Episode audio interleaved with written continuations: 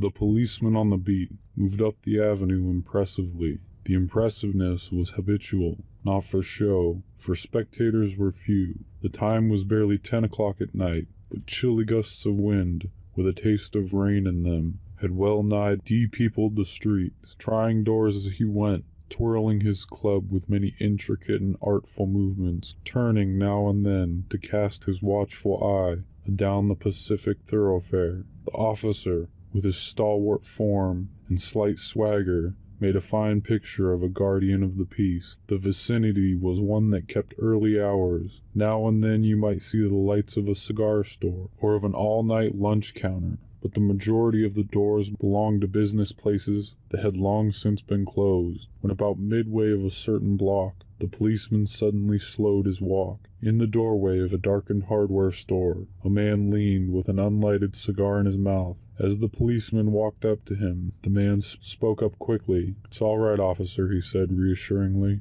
I'm just waiting for a friend. It's an appointment made 20 years ago. Sounds a little funny to you, doesn't it? Well, I'll explain if you'd like to make certain it's all straight. About that long ago, there used to be a restaurant where this store stands, Big Joe Brady's restaurant. Until five years ago, said the policeman. It was torn down then. The man in the doorway struck a match and lit his cigar. The light showed a pale, square jawed face with keen eyes and a little white scar near his right eyebrow. His scarf pin was a large diamond, oddly set. Twenty years ago tonight, said the man, I dined here at Big Joe Brady's with Jimmy Wells, my best chum and the finest chap in the world. He and I were raised here in New York, just like two brothers together. I was 18 and Jimmy was 20. The next morning I was to start for the West to make my fortune. He couldn't have dragged Jimmy out of New York. He thought it was the only place on earth. Well, we agreed that night that we would meet here again exactly 20 years from that date and time, no matter what our conditions might be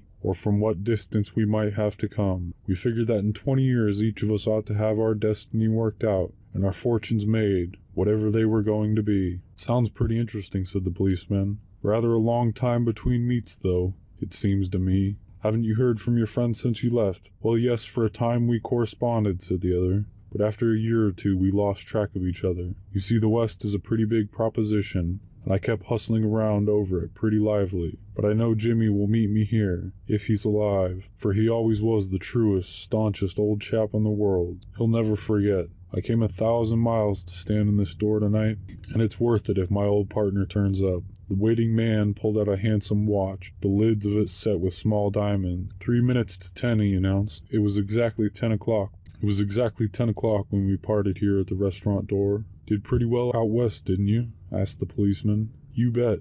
I hope Jimmy has done half as well. He was kind of a plotter, though, good fellow as he was. I've had to compete with some of the sharpest wits going to get my pile. A man gets a groove in New York. It takes the West to put a, razor edge on him. The policeman twirled his club and took a step or two. I'll be on my way. Hope your friend comes around all right. Going to call time on him sharp. I should say not, said the other. I'll give him half an hour at least. If Jimmy is alive on Earth, he'll be here by that time. So long, officer. Good night, sir, said the policeman, passing on along his beat, trying doors as he went. There was now a fine cold drizzle falling, and the wind had risen from its uncertain puffs into a steady blow. The few foot passengers astir in that quarter hurried dismally and silently, along with coat collars turned high and pocketed hands, and in the door of the hardware store the man who had come a thousand miles to fill an appointment, uncertain, almost to absurdity, with the friend of his youth, smoked his cigar and waited. About twenty minutes he waited, and then a tall man in a long overcoat, with collar turned up to his ears, hurried across from the opposite side of the street. He went directly to the waiting man. Is that you, Bob? he asked doubtfully. Is that you, Jimmy Wells? cried the man in the door. Bless my heart, exclaimed the new arrival, grasping both the other's hands with his own. It's Bob, sure as fate. I was certain I'd find you here if you were still in existence. Well, well, well. Twenty years is a long time. The old gone by, Bob. I wish it had lasted so we could have another dinner there. How has the West treated you, old man? Bully, it has given me everything I asked it for. You've changed lots, Jimmy. I never thought you were so tall by two or three inches. Oh, I grew a bit after I was twenty. Doing well in New York, Jimmy. Moderately. I've a position in one of the city departments. Come on, Bob, we'll go around to a place I know of, and have a good long talk about old times. The two men started up the street, arm in arm. The man from the West, his egotism, enlarged by success, was beginning to outline the history of his career. The other, submerged in his overcoat, listened with interest. At a corner stood a drugstore, brilliant with electric lights. When they came into this glare, each of them turned simultaneously to gaze upon the other's face. The man from the West stopped suddenly and released his arm. You're not Jimmy Wells, he snapped. Twenty years is a long time, but not long enough to change a man's nose from a Roman to a pug. It sometimes changes a good man into a bad one, said the tall man. You've been under arrest for twenty minutes, Silky Bob. Chicago thinks you may have dropped over our way and wires us she wants to have a chat with you. Going quietly, are you?